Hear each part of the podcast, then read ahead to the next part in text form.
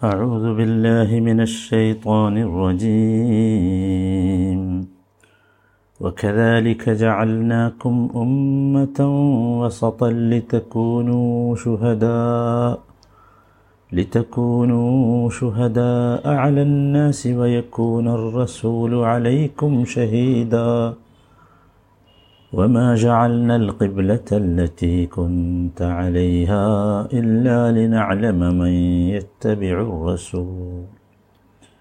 إلا لنعلم من يتبع الرسول ممن ينقلب على عقبيه.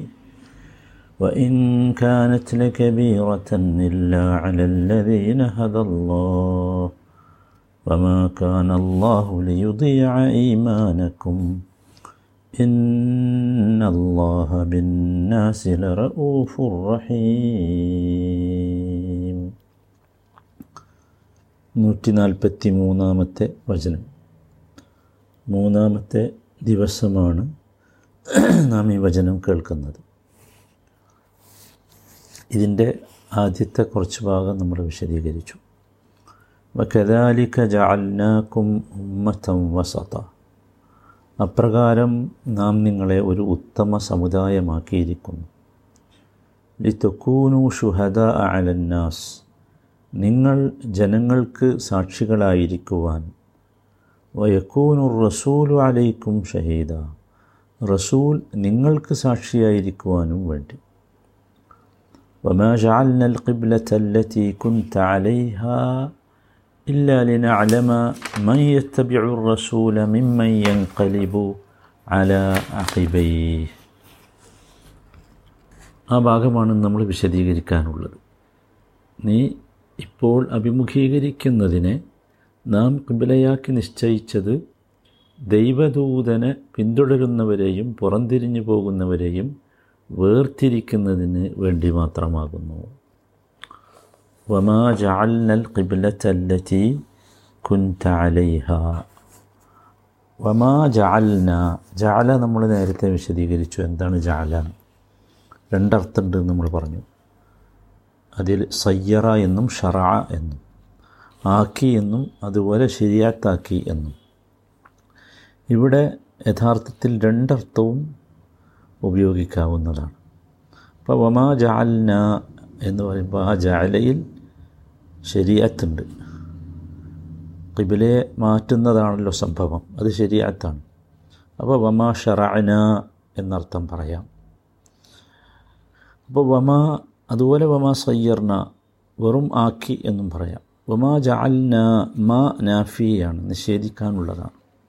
മാ ജാൽന നാം ശരിയാത്താക്കിയിട്ടില്ല അല്ലെങ്കിൽ നാം ആക്കിയിട്ടില്ല. നിശ്ചയിച്ചിട്ടില്ല. വമാ അൽന എന്തിന് അൽ ഖിബലത്തല്ലത്തി കുൻത അലൈഹ. നീ ഇപ്പോൾ അഭിമുഖീകരിച്ചിരുന്ന കിബിലയെ ആ കിബിലയെ നാം കിബിലയാക്കി നിശ്ചയിച്ചിട്ടില്ല. എന്തിനല്ലാതെ? ഇല്ലാലിനലമ നമുക്ക് അറിയാൻ വേണ്ടിയല്ലാതെ. അപ്പോൾ അതാണ് ജാല എന്ന് പറഞ്ഞാൽ. മനസ്സിലായി. വിശുദ്ധ ഖുർആാനിൽ ഒരുപാട് സ്ഥലത്ത് ഈ ജാല ഈ രണ്ട് ആശയത്തിലും ഉപയോഗിച്ചിട്ടുണ്ട്. ഇപ്പോൾ സൂറത്തുൽ മാഇദയിലെ നൂറ്റി മൂന്നാമത്തെ വചനത്തിൽ നമുക്ക് കാണാം. മ ജഅലല്ലാഹു മിൻ ബഹീറത്തിൻ വല സീബത്തിൻ വല വസീലത്തിൻ വല ഹാം. അവിടെ അള്ളാഹു തായാല ശരിയത്താക്കിയത് പറയുകയാണ്. എന്തൊക്കെയാണ് ശരിയത്താക്കിയത് എന്ന്. അപ്പോൾ ഇന്നത് ആക്കിയിട്ടില്ല. ശരിയത്താക്കിയിട്ടില്ല എന്ന അർത്ഥത്തിലാണ്. അതുതന്നെയാണ് ഇവിടെയും. ഇവിടെ ഈ താങ്കൾ അഭിമുഖീകരിച്ചു കൊണ്ടിരുന്ന കിബില എന്ന് പറഞ്ഞാൽ അതുകൊണ്ട് ഉദ്ദേശിക്കുന്നത് ബെയ്ത്തുൽ മുഖദ്ദസാണ് മനസ്സിലായില്ലേ? ബെയ്ത്തുൽ മുഖദ്ദസാണ് അത്. ഇല്ലാലിനലമ അലമ മൻ യത്തബിഉ റസൂല മിമ്മൻ യൻഖലിബു അല അഖിബഹി. ഇല്ലാലിനലമ ആ അറിയാൻ വേണ്ടിയല്ലാതെ. നമുക്ക് അറിയാൻ വേണ്ടി അല്ലെങ്കിൽ നമുക്ക് തിരിച്ചറിയാൻ വേണ്ടി അല്ലാതെ. അതിനു വേണ്ടിയാണ്. ഇല്ല എന്നുള്ളത് ഇവിടെ അദാത്തു ഹസ്റാണ്. അദാത്തു ഹസ്റാണ് ഇവിടെ ഇല്ല എന്നത്. അപ്പം അതിനു വേണ്ടി മാത്രമാണ്. ഇല്ലാലിൻ അലമ മൻ യത്തബിഉ റസൂല മിമ്മൻ അല അഖിബൈ അപ്പോൾ അവിടെ എന്താണ് ആശയം? അത് ശരിക്കും നമ്മൾ മനസ്സിലാക്കണം. ആരാണ് റസൂലിനെ പിൻപറ്റുന്നതെന്നും പിന്മാറിക്കളയുന്നവരെന്നും തിരിച്ചറിയാൻ വേണ്ടി മാത്രം. നാലമ എന്ന് പറഞ്ഞാൽ ഇവിടെ ഉദ്ദേശിക്കുന്നത് സാധാരണ ഒരു എൽമല്ല അത് നമ്മൾ പ്രത്യേകം മനസ്സിലാക്കണം. നാലമ എന്ന് പറഞ്ഞാൽ നാ അള്ളാഹു ആണല്ലോ. ഇവിടെ ഇത് കേവലം അറിവല്ല ഉദ്ദേശിക്കുന്നത്. മറിച്ച് അള്ളാഹുവിന് ഇതൊക്കെ അറിയാം. അപ്പോൾ അവിടെ ഉദ്ദേശിക്കുന്നത് ഒരു തിരിച്ചറിവാണ്. മൻ റസൂൽ എന്ന് പറയുമ്പോൾ അവിടെ ഉദ്ദേശിക്കുന്നത് യഥാർത്ഥത്തിൽ ഒരു നുമയ്യീസ എന്ന അർത്ഥം അവിടെ ഉദ്ദേശിക്കുന്നത് ഒരു തിരിച്ചറിവാണ് യഥാർത്ഥത്തിൽ അവിടെ ഉദ്ദേശിക്കുന്നത്. സാധാരണ അറിവല്ല എന്നർത്ഥം. അത് നമ്മൾ അങ്ങനെ തന്നെയാണ് മനസ്സിലാക്കേണ്ടത്.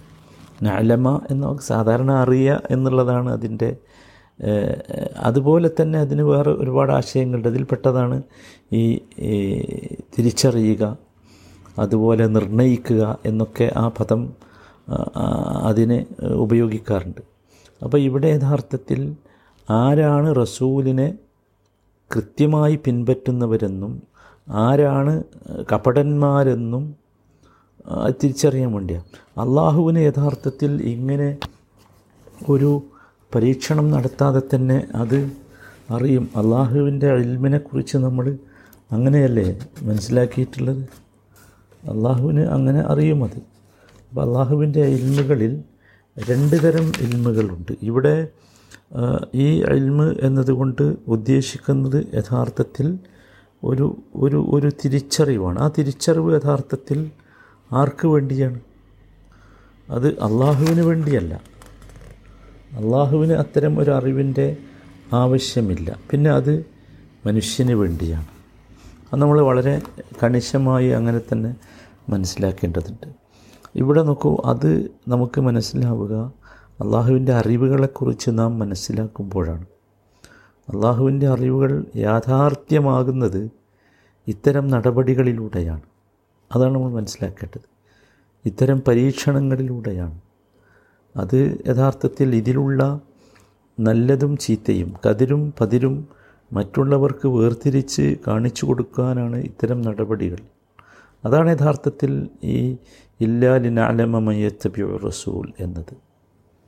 മനസ്സിലായില്ലേ? അത്തരത്തിലുള്ള ഒരു പിന്നെ പരീക്ഷണമാണ് യഥാർത്ഥത്തിൽ ഇത്. കാബയെ നമുക്കറിയാം സ്വന്തം പാരമ്പര്യത്തിന്റെ അഭിമാന ചിഹ്നമായാണ് അറബികൾ കണ്ടിരുന്നത്.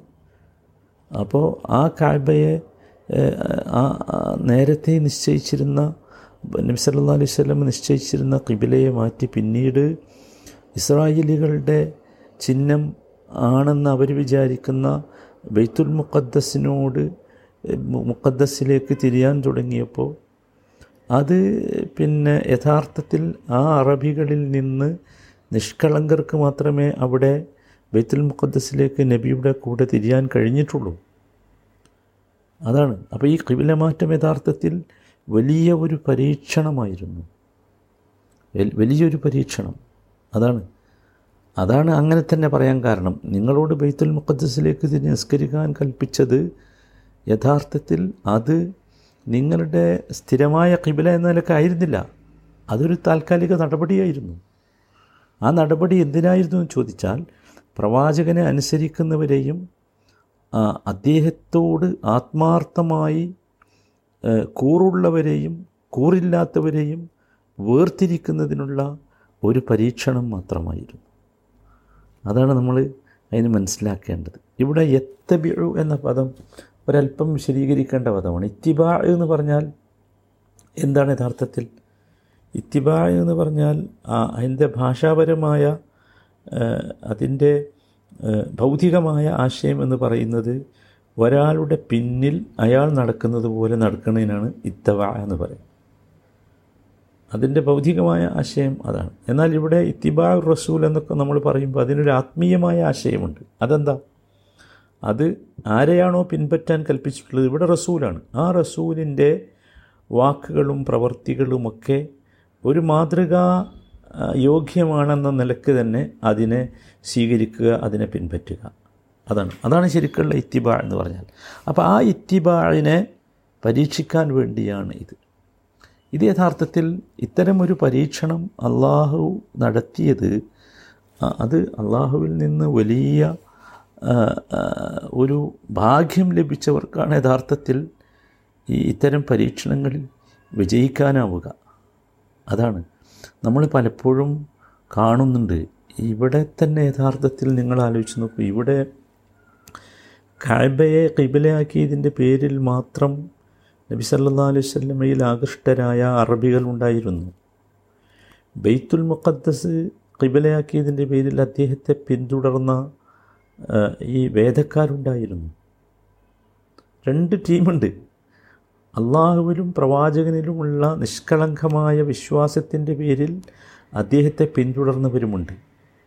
ഇവരെ അവരിൽ നിന്ന് വേർതിരിക്കുകയാണ് യഥാർത്ഥത്തിൽ ഈ കിബിലമാറ്റത്തിലൂടെ സംഭവിക്കുന്നത്. അതാണ്.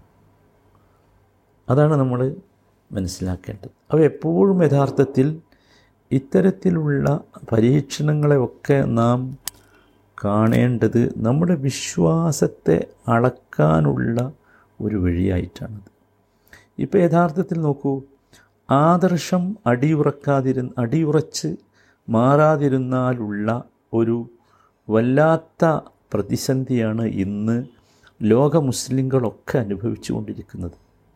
ഈ വചനം യഥാർത്ഥത്തിൽ അതിലേക്കാണ് വിരൽ ചൂണ്ടുന്നത്. ഈ വചനത്തിൽ നമുക്ക് കിട്ടേണ്ട ഏറ്റവും വലിയ പാഠവും അതാണ്. എത്രയെത്ര ഇസ്ലാമിക ദാഴ്വത്ത് ഇസ്ലാമിക പ്രബോധന പ്രസ്ഥാനങ്ങളാണ് വേർപിരിയുന്നത് നിങ്ങൾ കണ്ടില്ലേ? എന്തുകൊണ്ടായത് എപ്പോഴെങ്കിലും നമ്മൾ ചിന്തിച്ചിട്ടുണ്ട്? ഒരേ ആദർശം പറയുന്ന ഒരേ പേരൊക്കെ പറയുന്ന ആളുകൾ പോലും പരസ്പരം ഭിന്നിക്കുന്നു. അവിടെ നമ്മൾ മനസ്സിലാക്കേണ്ടത് ഒരു പരീക്ഷണമാണ്.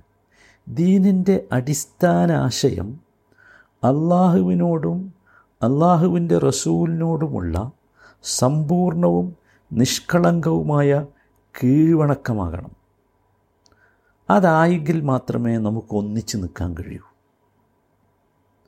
ഇവിടെ എല്ലാ സംഘങ്ങൾക്കും പറ്റുന്നത് ഈ ഒരു അബദ്ധമാണ്. വ്യക്തിപരമോ സാമുദായികമോ അതല്ലെങ്കിൽ വംശീയമോ ആയ ഒരു താല്പര്യവും ഇതിന് ഇതിന് വിരുദ്ധമായി വരാൻ പാടില്ല. ഇപ്പോൾ സത്യത്തിൽ സംഭവിക്കുന്നത് അതാണ്. ജനങ്ങളൊക്കെ പലപ്പോഴും പല ആദർശങ്ങളിലും പ്രസ്ഥാനങ്ങളിലും ചേരുന്നത് എന്തെങ്കിലുമൊക്കെ താല്പര്യങ്ങളുടെ അടിസ്ഥാനത്തിലായിരിക്കും. ആ താല്പര്യങ്ങൾ തടസ്സപ്പെടുമ്പോൾ അതാണ് അവരുടെ ആ താല്പര്യങ്ങൾക്ക് അപ്പോൾ അവരുള്ള ആ പ്രസ്ഥാനം ഒരു തടസ്സമായി മാറുമ്പോൾ അവരതിൽ നിന്ന് ഒഴിവാകും. അങ്ങനെയാണ് ഈ പ്രസ്ഥാനത്തേക്ക് കൈവടിയുന്നത് ആളുകൾ. ഇസ്ലാമിക പ്രബോധനത്തിന് വേണ്ടി ഉണ്ടാക്കപ്പെട്ട സംഘടനകളൊക്കെ നേരിടുന്ന ഏറ്റവും വലിയ ഒരു പ്രതിസന്ധി എന്ന് പറയുന്നത് ഇത്തരം ഒരു പരീക്ഷണത്തിൽ വിജയിക്കാൻ സാധിക്കാതെ പോകുന്നു എന്നതാണ്. ഒരുപാട് ഉദാഹരണങ്ങൾ നമുക്ക് കാണാൻ കഴിയും.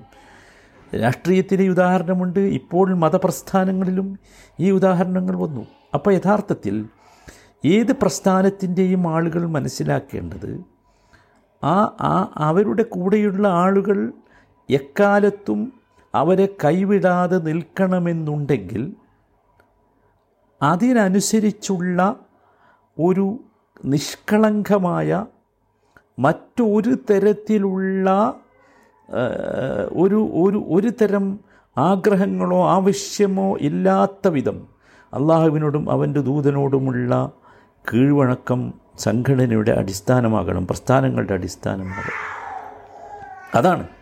അവിടെയാണ് യഥാർത്ഥത്തിൽ വമ്പിച്ച പരാജയം ഇന്ന് സംഭവിച്ചുകൊണ്ടിരിക്കുന്നത്. ഇതാണ് യഥാർത്ഥത്തിൽ നമ്മൾ മനസ്സിലാക്കേണ്ടത്. ഈ ഒരു പരീക്ഷണമാണ് അള്ളാഹു കിബില മാറ്റം കൊണ്ട് സമൂഹത്തിനിടയിൽ നടത്തിയിട്ടുള്ളത്. നമ്മളത് പ്രത്യേകം മാറേ സ്വീകരി മനസ്സിലാക്കേണ്ടതുണ്ട്. അതുകൊണ്ട് ഈ പ്രസ്ഥാനങ്ങളൊക്കെ ആളുകൾ ആഗ്രഹിക്കുന്ന രൂപത്തിലേക്ക് മാറുക എന്നതിന് പകരം അള്ളാഹുവും റസൂലും ഇഷ്ടപ്പെടുന്ന രൂപത്തിലേക്ക് മാറാൻ സന്നദ്ധമാകണം.